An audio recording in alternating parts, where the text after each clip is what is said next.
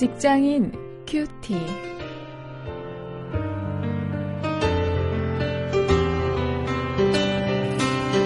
여러분 안녕하십니까? 8월 6일 오늘도 사사기 3장 12절부터 30절 말씀을 가지고 기대하지 않은 사람을 통한 구원 이런 제목으로 함께 말씀을 묵상하시겠습니다.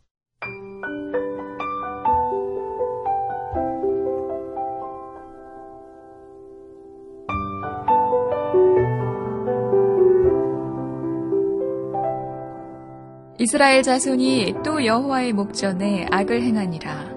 이스라엘 자손이 여호와의 목전에 악을 행함으로 여호와께서 모압 왕 에글론을 강성케 하사 그들을 대적하게 하심에 에글론이 암몬과 아말렉 자손들을 모아 가지고 와서 이스라엘을 쳐서 종려나무 성읍을 점령한지라. 이에 이스라엘 자손이 모압 왕 에글론을 18년을 섬기니라. 이스라엘 자손이 여호와께 부르짖음에 여호와께서 그들을 위하여 한 구원자를 세우셨으니 그는 곧 베냐민 사람 게라의 아들 왼손잡이 에웃이라 이스라엘 자손이 그를 의탁하여 모압 왕 에글론에게 공물을 바칠 때에 에웃이 장이 한 규빗 되는 좌우에 날선 칼을 만들어 우편 다리 옷 속에 차고 공물을 모압 왕 에글론에게 바쳤는데 에글론은 심히 비둔한 자이였더라. 에웃이 공물 바치기를 마친 후에 곡물을 메고 온 자들을 보내고 자기는 길갈 근처 돌 뜨는 곳에서부터 돌아와서 가로되 왕이여 내가 은밀한 일을 왕에게 고하려 하나이다.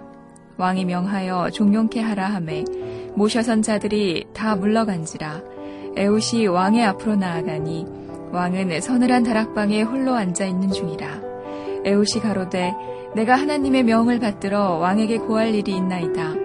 함에 왕이 그 좌석에서 일어나니 에웃이 왼손으로 우편 다리에서 칼을 빼어 왕의 몸을 찌르매 칼자루도 나를 따라 들어가서 그 끝이 등 뒤까지 나갔고 그가 칼을 그 몸에서 빼어내지 아니하였으므로 기름이 칼날에 엉기었더라.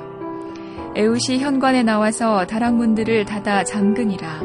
에웃이 나간 후에 왕의 신하들이 와서 다락문이 잠겼음을 보고 가로되 왕이 필연 다락방에서 발을 가리우신다 하고 그들이 오래 기다려도 왕이 다락문을 열지 아니하는지라 열쇠를 취하여 열고 본즉 자기 주가 이미 죽어 땅에 엎드러졌더라. 그들의 기다리는 동안에 에웃이 피하여 돌 뜨는 곳을 지나 스이라로 도망하니라. 그가 이르러서는 에브라임 산지에서 나팔을 불매 이스라엘 자손이 산지에서 그를 따라 내려오니 에웃이 앞서가며 무리에게 이르되 나를 따르라. 여호와께서 너희 대적 모압 사람을 너희의 손에 붙이셨느니라 하매 우리가 에웃을 따라 내려가서 모압 맞은편 요단강 나루를 잡아 지켜 한 사람도 건너지 못하게 하였고 그때 모압 사람 1만 명 가량을 죽였으니 다 역사요 용사라 한 사람도 피하지 못하였더라 그날의 모압 사람이 이스라엘의 수하에 항복함에 그 땅이 80년 동안 태평하였더라.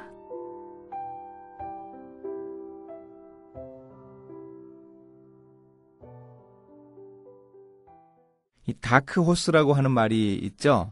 이 갑자기 등장한 사람이 어떤 큰 일을 하게 되는 것을 어, 우리가 이렇게 이야기하는데요. 오늘 본문 속에 사사기 본문 속에 바로 이런 다크 호스와 같은 사람이 등장합니다. 어, 본문은 이제 이 두 번째 또 사이클, 어제 말씀을 드린 그 또 사이클에 해당하는 그 에호 시대를 다루는데요. 이스라엘 백성들이 그 모압 왕 에글론을 18년 동안이나 섬기면서 이 고통을 당하다가 부르짖었을 때 그때 등장하는 사람이 있습니다. 바로 왼손잡이인 에웃입니다. 이 베냐민 지파의 왼손잡이가 많기는 한 것 같지만 이 원어에 있어서 왼손잡이는요. 이 오른손에 장애가 있는 사람을 암시한다고 합니다. 그러니 이 에웃은 정상적이지 못한 사람, 또 전혀 기대하지 못한 사람 이런 뜻이라고 보아도 좋겠습니다. 하나님은 어, 이런 왼손잡이인 에웃을 통해서 이스라엘을 구원하셨던 것입니다.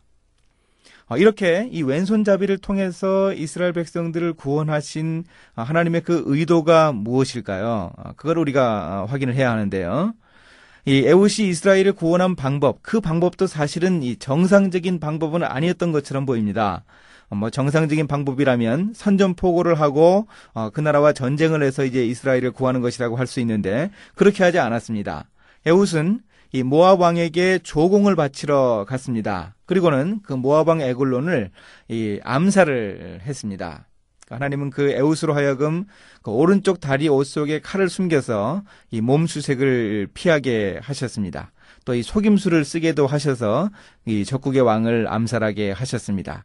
또 그 틈을 타서 이제 이 모압을 기습을 해가지고 어, 이스라엘 백성들이 승리하게 하셨습니다. 어, 하나님은 그 갈렙의 사이가 된 그 온니엘이라고 하는 그 유명한 사람을 통해서 이스라엘을 구원하신 적이 있는데요. 오늘 본문 속에서는 이렇게 결격 사유가 있어 보이는 사람, 어, 이런 사람을 통해서도 어, 구원을 하십니다. 또 전면전이 아닌 암살과 기습을 통해서도 이렇게 이스라엘 백성들을 구원하시는 모습을 보여줍니다. 그 이스라엘을 구원하시는 분이 오직 하나님이시라고 하는 것을 보여주시는 것입니다. 이 에웃을 사람들이 보고는 이 왼손잡이로 사람들에게 인정받지 못하는 이 에웃을 보고 이스라엘 백성들은 이 사람이 과연 이스라엘을 구할 수 있을까 생각을 했을 것입니다. 그러나 그 이스라엘을 구하는 것이 사람의 능력이 아니라 하나님께서 하시는 것이라는 사실을 이 무능해 보이고 어, 또 정상적인 방법이 아닌 것 같은 이런 방법을 통해서 이스라엘을 구원하신 이 하나님의 역사를 통해서 분명하게 드러나는 것입니다. 구원은 오직 하나님께만 있습니다. 하나님을 통해서만 가능합니다. 이스라엘 백성들이 이 모아방의 압제를 받고 있다가 구원받으면서 이 사실을 에웃을 통해 분명하게 깨달았을 것입니다. 이제 말씀을 가지고 실천거리를 찾아보겠습니다. 하나님 구원은 오직 이 하나님의 방법으로만 가능합니다. 이런 기도를 우리가 좀 드릴 수 있어야 하겠습니다. 어, 오직 하나님에게만 이 구원이 나온다고 하는 이 사실을 우리가 분명히 기억해야 합니다. 또 우리가 이 에글론처럼 모아방 에글론처럼 이 탐욕적인 모습은 아닌지 우리를 좀 돌아볼 수 있어야 합니다.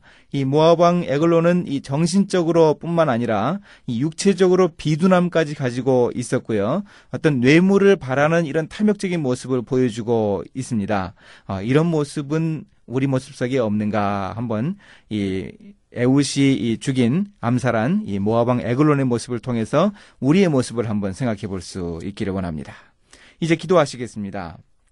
하나님의 놀라운 구원 역사를 늘 찬양하는 사람이 될 수 있도록 인도해 주시기를 원합니다.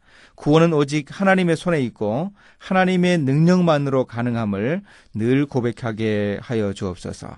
예수님의 이름으로 기도했습니다. 아멘.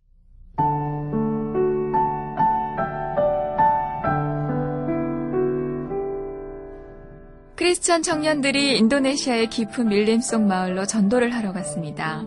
그때 그 마을에서는 중요한 사람이 죽어서 장례를 치르느라고 분주했다고 합니다. 모든 사람이 장례식장에 모여 있었기에 전도하러 간 청년들은 도무지 전도할 수 없을 것 같았죠. 그래서 그들은 하나님만을 의지하는 믿음을 가지고 결단했습니다. 그들은 시체가 놓인 곳으로 가서 예수 그리스도의 이름으로 명하니 일어나라고 선포했습니다. 그런데 그 시체가 정말 살아났습니다. 이 놀라운 기적을 본 마을 사람들이 모두 예수를 믿는 역사가 일어났다고 합니다. 하나님은 뜻밖의 방법을 통해서도 구원의 역사를 베풀어 주십니다.